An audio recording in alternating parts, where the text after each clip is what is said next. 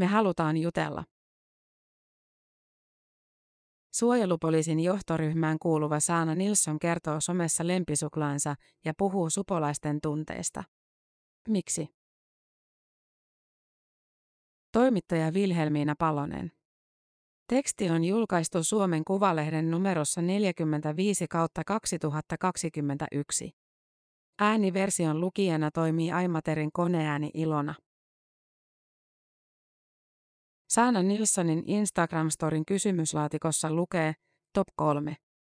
Sitä kautta seuraajat voivat ehdottaa hänelle eri kategorioita, joista hän nimeää kolme suosikkiaan. Suklaat. Fatserin violetti levy, pannan suklaarusinat ja Fatserin chilisuklaa. Kirjat. Kesäkirja, pieni elämä ja ääriviivat. Huonekasvit. Viikunat, oliivipuu ja sitruunapuu. Virastot. Kyberturvallisuuskeskus. Arvot. Vapaalla luotettavuus, hyvän tahtoisuus ja luovuus. Töissä taas laillisuus, luotettavuus ja laatu. Viimeksi mainitut ovat suojelupoliisin arvot. Nilsson kuuluu yhteiskuntasuhteiden päällikkönä suojelupoliisin eli Supon johtoryhmään. Supolainen töissä ja vapaalla lukee profiilissa. Perässä suurennuslasia pitelevä etsivä emoji. Kun Nilssonia seuraa hetken, tulee sama tunne kuin ketä tahansa arkeaan esittelevää somettajaa seuratessa. Ihan kuin tutustuisi uuteen ihmiseen. Oppii, että hän käy koripallotreeneissä. Ostaa irtokarkkeja Robertin herkusta, lenkittää koiraa, kuskaa poikaansa treeneihin. Eroaa, muuttaa, sisustaa uutta kotia. Hermoilee välillä taidoistaan somessa. Pitää live-lähetyksen pikkusiskonsa, somevaikuttaja ja näyttelijä Sara Parikan kanssa. Välissä Nilsson puhuu työstään. Toisinaan kesken työpäivien, esimerkiksi syyskuussa juuri ennen vuosittaisen kansallisen turvallisuuden katsauksen julkistustilaisuutta. Hän vinkkaa seuraajille, että tänä vuonna on korostettu kyberturvallisuuteen liittyviä uhkia. Myös työkaverit pääsevät tilille välillä haastateltaviksi. Antti Pelttarikin, suojelupoliisin päällikkö. Seuraajat kyselevät paljon. Millä koulutuksella Supoon pääsee töihin? Mitä podcasteja kannattaa kuunnella, jos tiedustelu kiinnostaa? Onko kirjasuosituksia? Ja Nilsson vastaa jokaisen asialliseen viestiin. Nilsson kaataa Pepsi Maxia laseihin. Neuvotteluhuoneen ulkopuolella on aidon kokoinen pahvikuva, joka esittää Supon ratakatu 12 toimitilojen ovea. Se on tuttu uutisista ja lehtikuvista. Pitkään medialla ei ollut muuta kuvattavaa. Uudet tiedustelulait astuivat voimaan kesällä 2019 ja sen jälkeen Supo laajeni turvallisuuspalvelusta tiedustelupalveluksi. Nilsson on luvannut kertoa, millainen on moderni tiedustelupalvelu, jota Suomeen on nyt kaksi vuotta rakennettu, ja miten se liittyy siihen, että hän on omilla kasvoillaan avoimesti somessa. Parissa vuodessa on tapahtunut paljon. Lakien myötä työntekijät saivat aloittaa tiedustelun ulkomailla. Vakoilun, mutta vain puolustuksellisessa tarkoituksessa. Aiemmin Suomi oli enemmän yhteistyön ja muiden valtioiden varassa. Tietoa voitiin saada, jos jonkun muun maan tiedustelu törmäsi siihen sattumalta. Sivuosumana, Nilsson sanoo. Ennen lakimuutosta tiedustelumenetelmien käyttöön tarvittiin konkreettinen epäily rikoksesta. Enää ei. Nyt voidaan seurata ilmiötä eikä tietyn rikoksen valmistelua. Voidaan esimerkiksi tarkkailla tiiviimmin terrorismin kytköksissä olevia ihmisiä. Menetelmiä ovat esimerkiksi telekuuntelu, tekninen laitetarkkailu, tietoliikennetiedustelu, peitetoiminta, valeostot ja paikkatiedustelu. Nilssonin mukaan kaikki tiedustelumenetelmät ovat jo käytössä. Juuri muuta operatiivisesta toiminnasta ei kerrota. Ei lukumääriä, paitsi että terrorismin torjunnan vuoksi seurannassa on noin 390 ihmistä.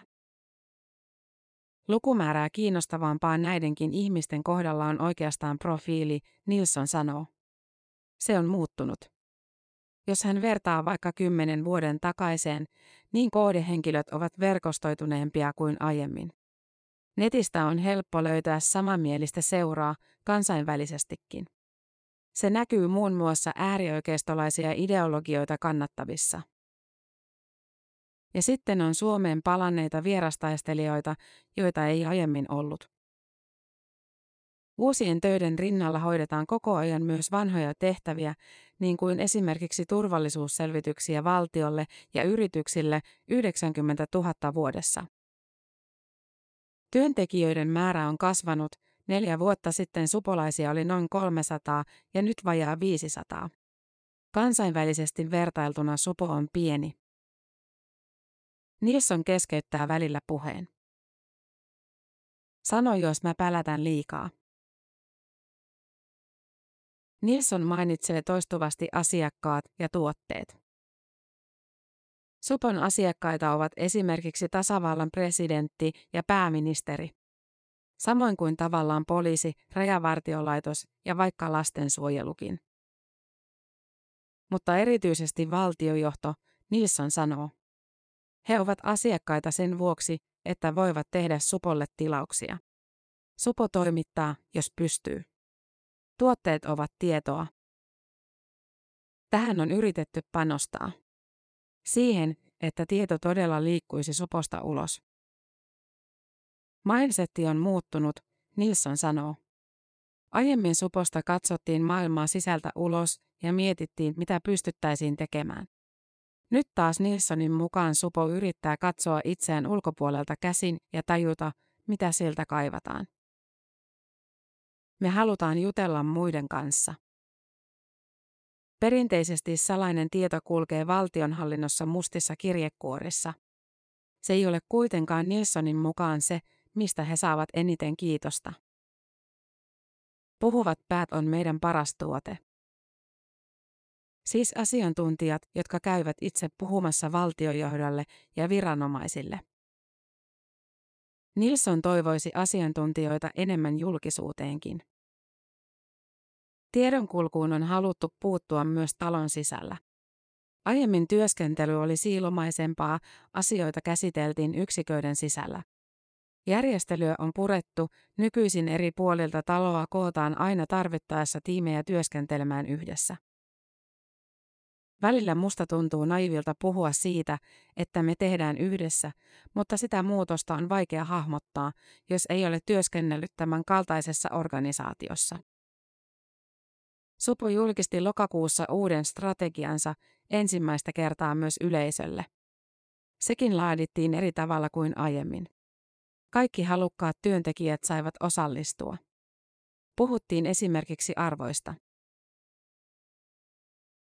Perttu Pölösen piti riisua Oura-älysormus. Sitä ei saanut viedä suojelupoliisin tiloihin turvatarkastusta pidemmälle. Niin kuin vieraat eivät saa viedä mitään muitakaan laitteita. Futuristi ja keksijä, Pölönen markkinoi itseään. Hänet oli tilattu lokakuun alussa puhumaan supolaisille osana strategiatyötä. Pölönen ja Nilsson postasivat yhdessä Instagramiin. Videolla Pölönen kertoo työntekijöille pitämästään puheenvuorosta. Hänen aiheenaan olivat muutosesteet. Tottuminen, esimerkiksi se voi hänen mukaansa estää muutoksen. Samoin kuin epäonnistumisen pelko. Sanoissa on vähän sama kaiku kuin siinä, että moka on lahja.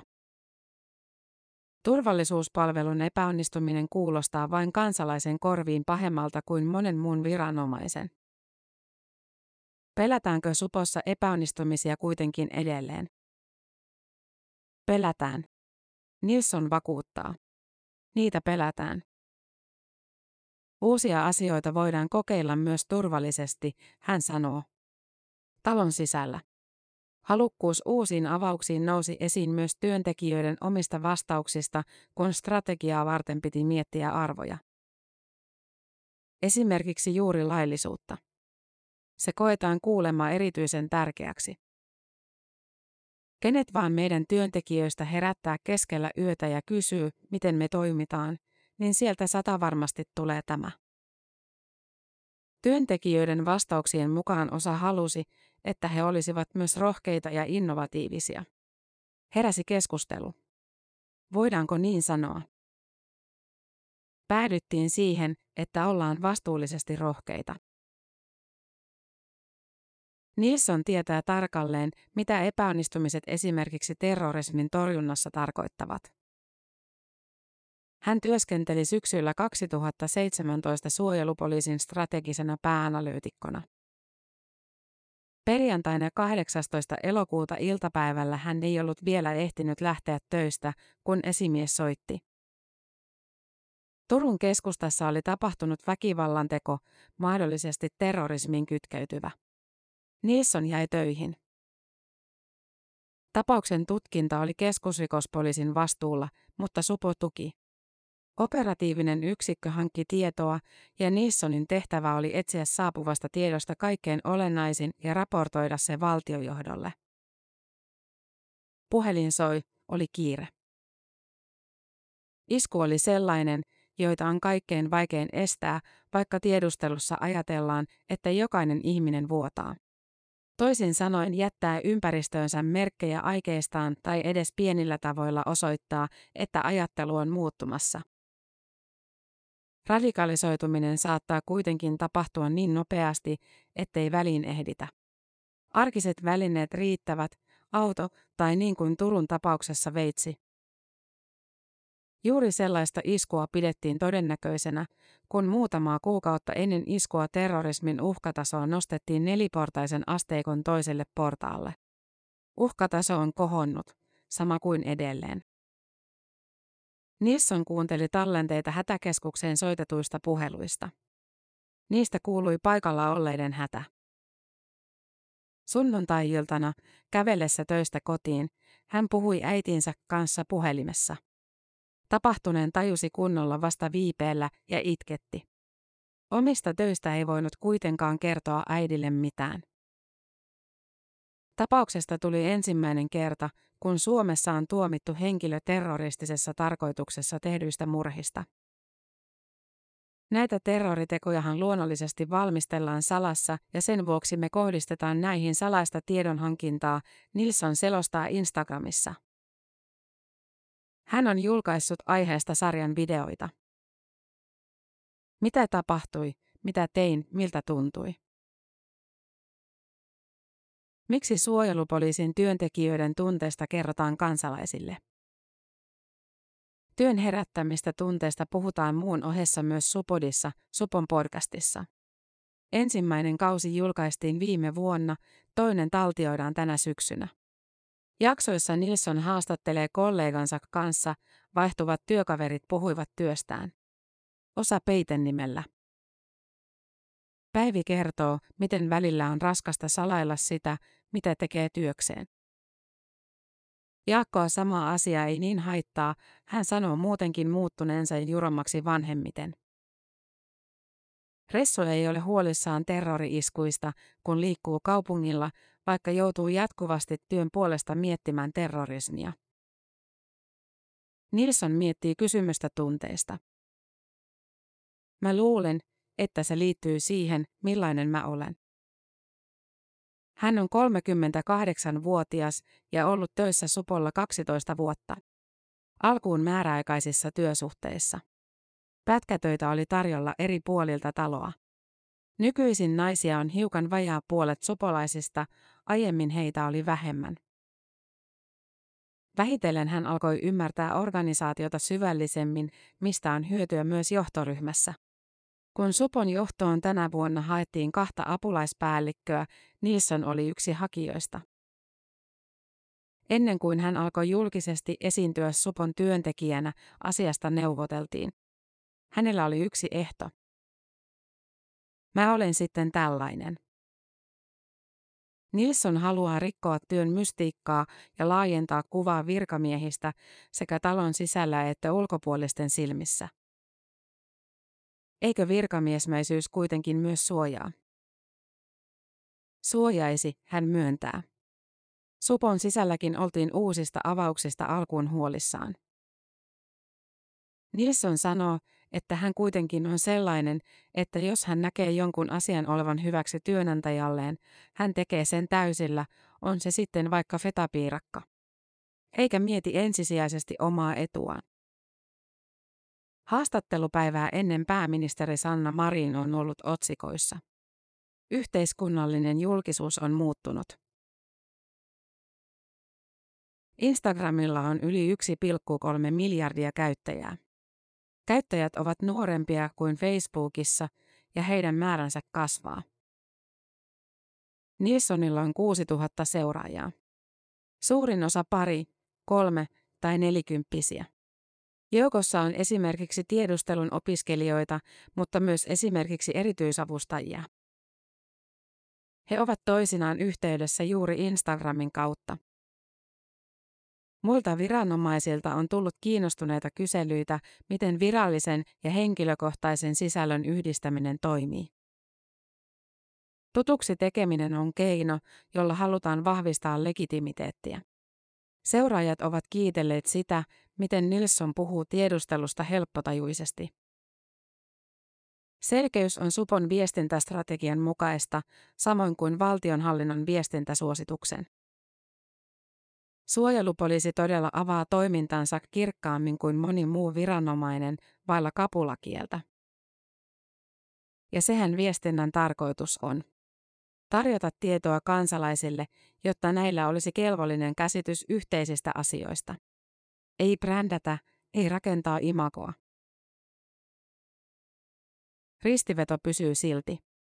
Suurin osa tiedoista on salaista, koska se on operatiivisen toiminnan kannalta välttämätöntä. Kertooko Supo enemmän kuin ennen?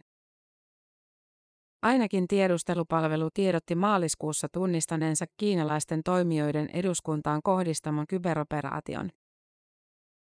Omasta toimistaan se on silti vaitonainen. Tiedustelulakien tuloksista ei ole kerrottu käytännössä mitään.